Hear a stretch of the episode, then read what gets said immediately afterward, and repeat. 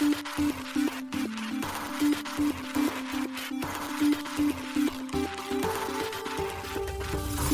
しい経済ニュース。この番組では現当社のメディア新しい経済が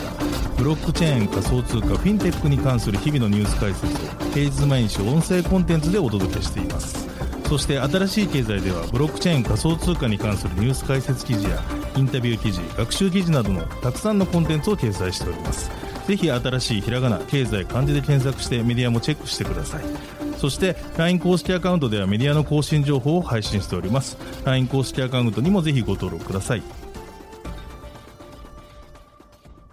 この番組はコイントレードの提供でお送りします。コイントレードは上場企業グループで金融庁登録済みの暗号資産販売所。トレードはもちろん預けるだけで暗号資産が増やせるステーキングサービスでは国内最多の10銘柄を取り扱っています。そして期間限定で無料口座開設で2000円相当の暗号資産がもらえるキャンペーンや初めてのステーキングサービス申し込みと取引で2000円相当のアバランチがもらえるキャンペーンを開催中。今なら合計4000円相当の暗号資産がもらえるチャンスです。ポッドキャストの概要欄のリンクからぜひチェックしてください。ステーキングならコイントレード。現当社新しい経済編集部の大塚です。高橋です。はい、本日は12月11日月曜日です。今日のニュース行きましょう。プログマが社債プレマーケティングシステムビアンカ連携でデジタル債の効率化検証、大和証券 SBIR3 と、米フィデリティが SEC と会合、現物ビットコイン ETF 上場に関して、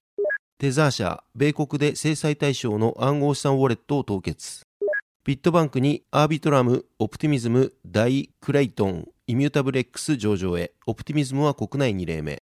コインベースの米国外取引所、オプティミズム、アービトラム、イーサリアムクラシックを無期限先物取引で取り扱いへ。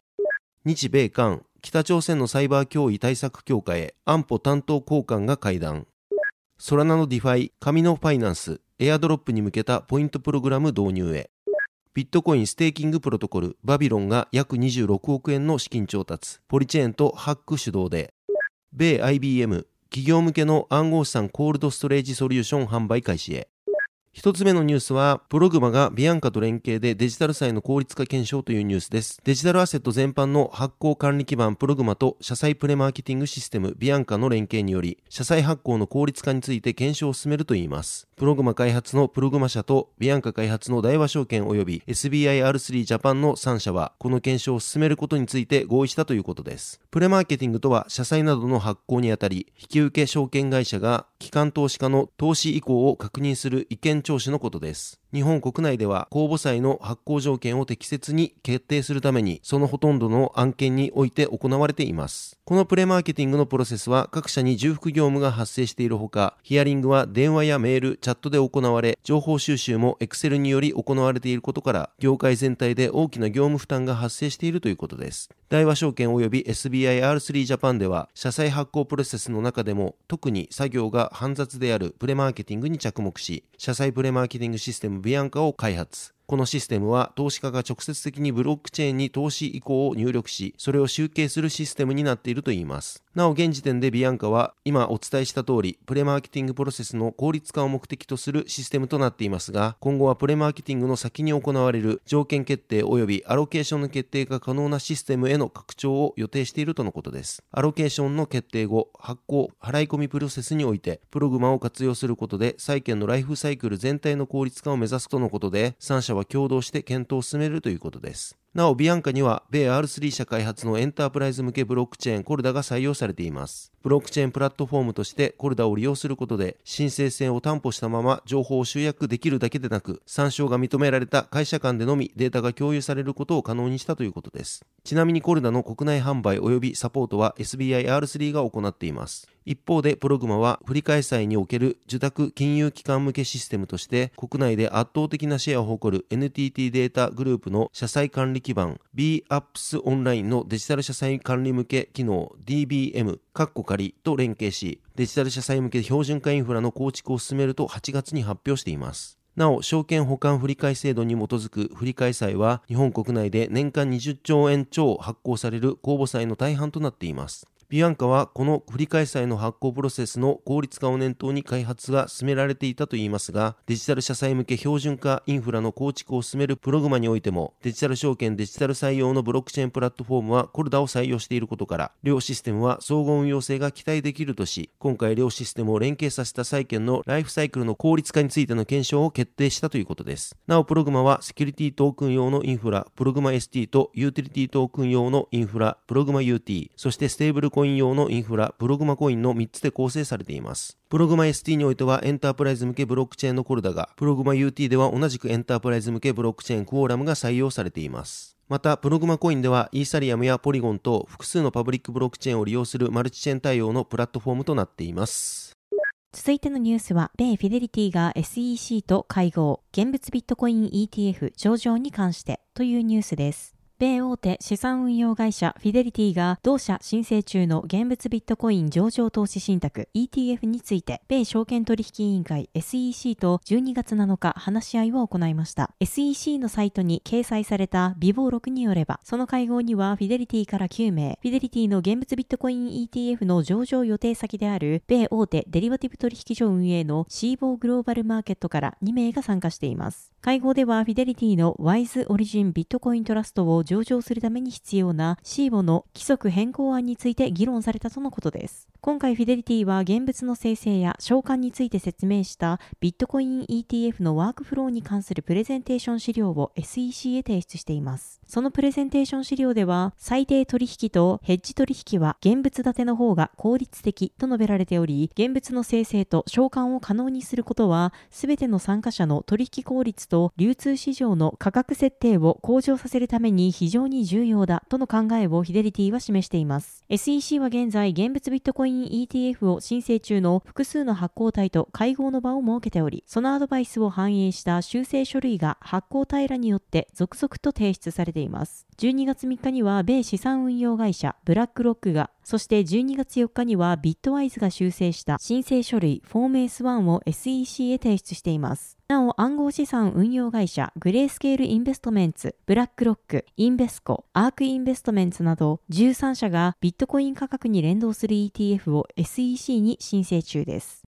続いてのニュースは、テザー社、米国で制裁対象の暗号資産ウォレットを凍結というニュースです。USDT などのステーブルコイン発行元であるテザー社が、米財務省外国資産管理局 OFAC の特別指定国民 SDN リストに加えられている複数の個人ウォレットを自主的に凍結したことを12月9日発表しました。テザー社はこの取り組みを世界の規制当局や法執行機関と一層緊密に連携し、ステーブルコインの利用を保護するためのものだとし、USDT の潜在的な悪用を積極的に防止し、セキュリティ対策を強化すると述べています。テザー社は SDN リストに掲載されている既存のウォレットとともに、今後新たに追加されるウォレットも凍結する姿勢を示しています。テザー社の CEO であるパオロ・アルドイーノ氏は SDN リストに新たに追加されたウォレットアドレスの自主的な凍結を実行し、以前に追加されたアドレスを凍結することで、私たちはステーブルコイン技術の積極的な利用をさらに強化し、すべてのユーザーにとってより安全なステーブルコインのエコシステムを促進することができると述べました。また、イーサリアムのトランザクション検索サイトであるイーサスキャンによると、凍結された複数のウォレットが過去6ヶ月間で暗号資産ミキシングサービスのトルネードキャッシュを利用していることが確認できます。なお、テザー社が凍結したウォレットの中には、北朝鮮に関連するハッカー集団ラザルスが関与したとされる浪人ブリッジのハッキングに使われたウォレットも含まれています。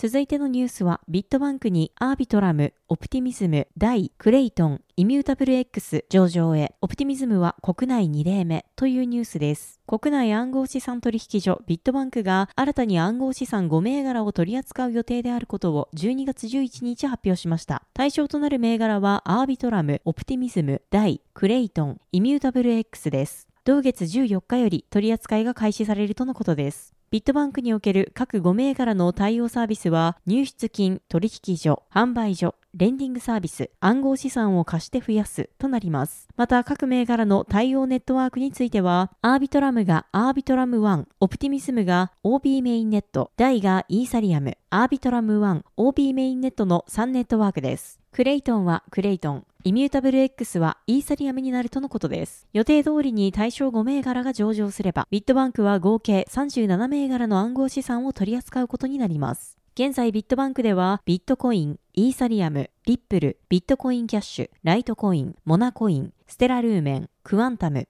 ベーシックアテンショントークン、OMG、シンボル、チェーンリンク、メーカー、ボバネットワーク、エンジンコイン、ポリゴン、ポルカドット、ドージコイン、アスター、カルダノ、アバランチ、フレア、アクシーインフィニティ、ザ・サンドボックス、エイプコイン、ガラ、チリーズ、オアシス、ディセントラランド、ザ・グラフ、レンダートークン、ビルドビルドの取引が行われています。なお、各銘柄の国内取引所での取り扱いについては、アービトラムがバイナンスジャパン、OK コインジャパンに続き3例目。オプティミズムがバイナンスジャパンに続き2例目。ダイは GMO コイン、ビットトレード、SBIVC トレード、バイナンスジャパン、コインチェック、アンバージャパン、OK コインジャパン、コインベスト、クリプトガレージに続き10例目。クレイトンはビットポイント、ザイフ、バイナンスジャパン、OK コインジャパンに続き5例目。イミュータブル X がバイナンスジャパン、コインチェックに続き3例目となります。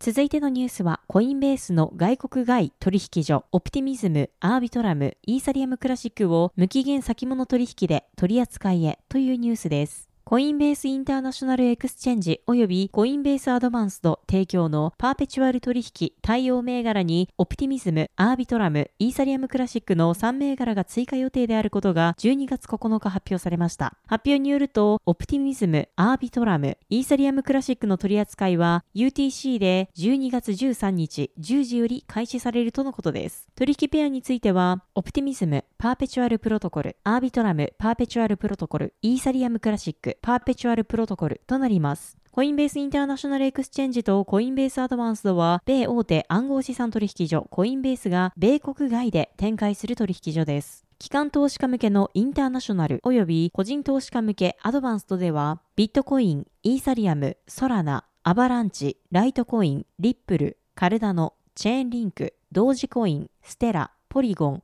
ビットコインキャッシュのパーペチュアル取引を提供しています。なお、アドバンスドでのパーペチュアル取引は今年10月より開始されています。また、インターナショナルでは11月の30日間での取引高が50億ドルを突破したことが発表されています。パーペチュアル取引とは現物と先物、差し金決済取引、CFD の特徴を併せ持つデリバティブ取引です。従来の先物取引では契約時に決済満期日とその日にいくらで売却するのかを決定しますが、パーペチュアルには現月がなく無期限に縦玉を保持することが可能となっています。続いてのニュースは、日米韓、北朝鮮のサイバー脅威対策強化へ安保担当高官が会談というニュースです。北朝鮮が探偵衛星の追加打ち上げに意欲を示す中、日米韓3カ国は国家安全保障担当の高官が12月9日にソウルで会談し、各ミサイル開発の資金源となっている暗号資産の不正利用など、サイバー空間における脅威への対応を強化していくことで一致しました。米ホワイトハウスのジェイク・サリバン大統領補佐官が明らかにしました。同補佐官は3カ国首脳が8月に安全保障、経済分野の協力進化をを約束したことを受けた対応と説明。私たちはサイバー犯罪や暗号資産によるマネーロンダリング、無謀な宇宙実験や弾道ミサイル発射実験といった北朝鮮がもたらす脅威に対抗する新たな3カ国間イニシアチブを立ち上げたと記者団に語りました。日本の秋葉武雄国家安全保障長官は、北朝鮮の違法なサイバー活動が直近の課題として浮上しているとし、核・ミサイル開発の資金源になっていると指摘しました。北朝鮮の国営メディアは9日、同国が近く偵察衛星をさらに打ち上げる決意だとし、宇宙開発は自国を防衛する権利の一部だと主張しました。韓国大統領府のチョ・テヨン国家安保室長は、協議の中でウクライナと中東問題についても意見交換したことを明らかにしました。サリバン氏によると、ロシアと北朝鮮の軍事協力拡大について話し合い、3氏は、北朝鮮がウクライナ戦争でロシアに武器を供給していることを確信したといいます。また、韓国大統領府によると、サリバン氏と張氏はこの日、半導体など重要技術に関する協力を目的とした初の次世代重要振興技術対話で共同議長を務めました。続いてのニュースは、ソラナの DEX、カミノファイナンス、エアドロップに向けたポイントプログラム導入へというニュースです。ソラナネットワーク上の分散型金融 DeFi プロトコルのカミノファイナンスが将来行うエアドロップに向けたポイントプログラムの導入予定を公式 X にて12月8日発表しました。カミノファイナンスはソラナネットワーク上で7位の TVL を誇る DeFi プロトコルでその TVL は約121.7億円、約8400万ドルです。カミノファイナンスでは暗号資産の貸し借りができるレンディングサービスや DeFi に流動性を加えた際に受け取り可能な LP トークンを預け入れることで利息が得られるイールドファーミングサービスなどを提供しています。また同プロトコルでは、ロング、ショート機能も提供されており、レバレッジをかけたポジションを保有することも可能です。現在、ポイントプログラムの詳細は発表されていませんが、紙のファイナンスで利用した金額などに応じてポイントが獲得でき、そのポイントの保有量に応じて同プロトコルが今後発行する独自トークンを獲得できるという仕組みであると予想されています。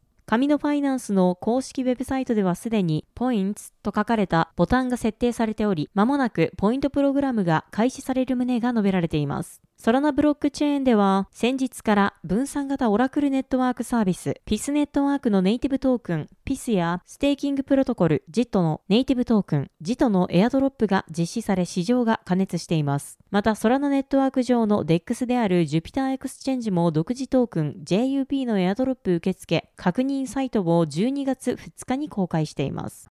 続いてのニュースはビットコインステーキングプロトコルバビロンが約26億円の資金調達ポリチェーンとハック主導でというニュースです。ビットコインをステーキング可能にするプロトコルバビロンが1800万ドル、日本円にして約26億円の資金調達ラウンドを完了したことを12月7日発表しました。発表によるとこのラウンドはポリチェーンキャピタルとハック VC が共同主導したとのこと。その他に同ラウンドにはフレームワークベンチャーズ、ポリゴンベンチャーズ、キャッスルアイランドベンチャーズ、OKX ベンチャーズ、ファイナリティキャピタル、ブレイヤーキャピタル、シンボリックキャピタル、IOSG キャピタルをはじめとした多くの投資家が参加したとのことです。バビロンはビットコインをプルーフオブステークブロックチェーンにステーキング資産として導入する方法を提供するビットコインステーキングプロトコルです。スタンフォード大学のデビッド・ツェイ教授とフィッシャー・ユー博士によって2022年に設立されました。なお、バビロンのテストネットはコスモス SDK によって構築されています。2024年に実施される次のビットコイン半減期に合わせたメインネットローンチを目指して開発が進められているようです。同プロトコルは2022年にシードラウンドによる資金調達を完了しており、その際は IDG、DHVC、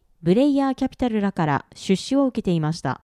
続いてのニュースは、米 IBM 企業向けの暗号資産コールドストレージソリューション販売開始へというニュースです。米 IBM が暗号資産保護の強化を目的とした企業向けコールドストレージソリューション IBM ハイパープロテクトオフラインサイニングオーケストラ OSO を販売開始することを12月6日発表しました。IBM によると既存のコールドストレージソリューションにはシステムの保護や運用、トランザクション実行時に人が介入することにより発生する問題があり、OSO はこれらを対処するために開発されたとのことです。具体的な問題として特定の管理者のみがアクセス可能や運用コスト及びエラーの発生、本当の意味でスケール拡大が不可能、内部関係者による攻撃などを IBM は挙げています。そして IBM は暗号資産業界の成長に伴いトランザクション数が増加した際にこれらの問題が引き起こされるリスクも増加すると説明しています。また IBM は今後金融システムが成熟するにつれて最終的には全ての資産がトークン化の対象になるとしており、そこで今より成熟したコールドストレージソリューションが求められるため OSO を開発したとのことです。なお OSO は米リップルの子会社であるスイスのデジタル資産関連企業メタコ及び複数の銀行と協業して開発されたといいます。OSO は高速なトランザクションの処理や高額なトランザクションの保護に役立つよう設計されており、オンラインから切断されたネットワーク操作や時間ベースのセキュリティ、複数の関係者によるトランザクションの承認などといったセキュリティ層が提供されるとのことです。なお、OSO は複数のサイズと価格帯が用意されており、今月8日に一般販売される予定です。クライアントが OSO を使用する際は、独自のデータセンターまたはマネージドサービスプロバイダーで保ホストできる IBM Linux One 3もしくは IBM G15 以降のハードウェア機能を利用する必要があるとのことです。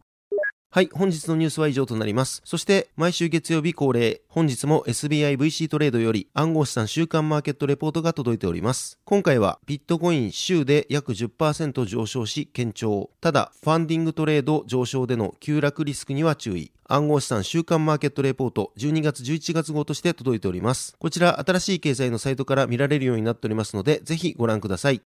はい、このように私たち、新しい経済編集部では、ブロックチェーン暗号資産に関するニュースを平日毎日ラジオで配信をしております。本日ご紹介したニュースはサイトの方に上がっておりますので、ぜひサイトの方も見に来てください。新しいひらがな、経済漢字で検索して見に来ていただければと思います。それでは本日はありがとうございました。ありがとうございました。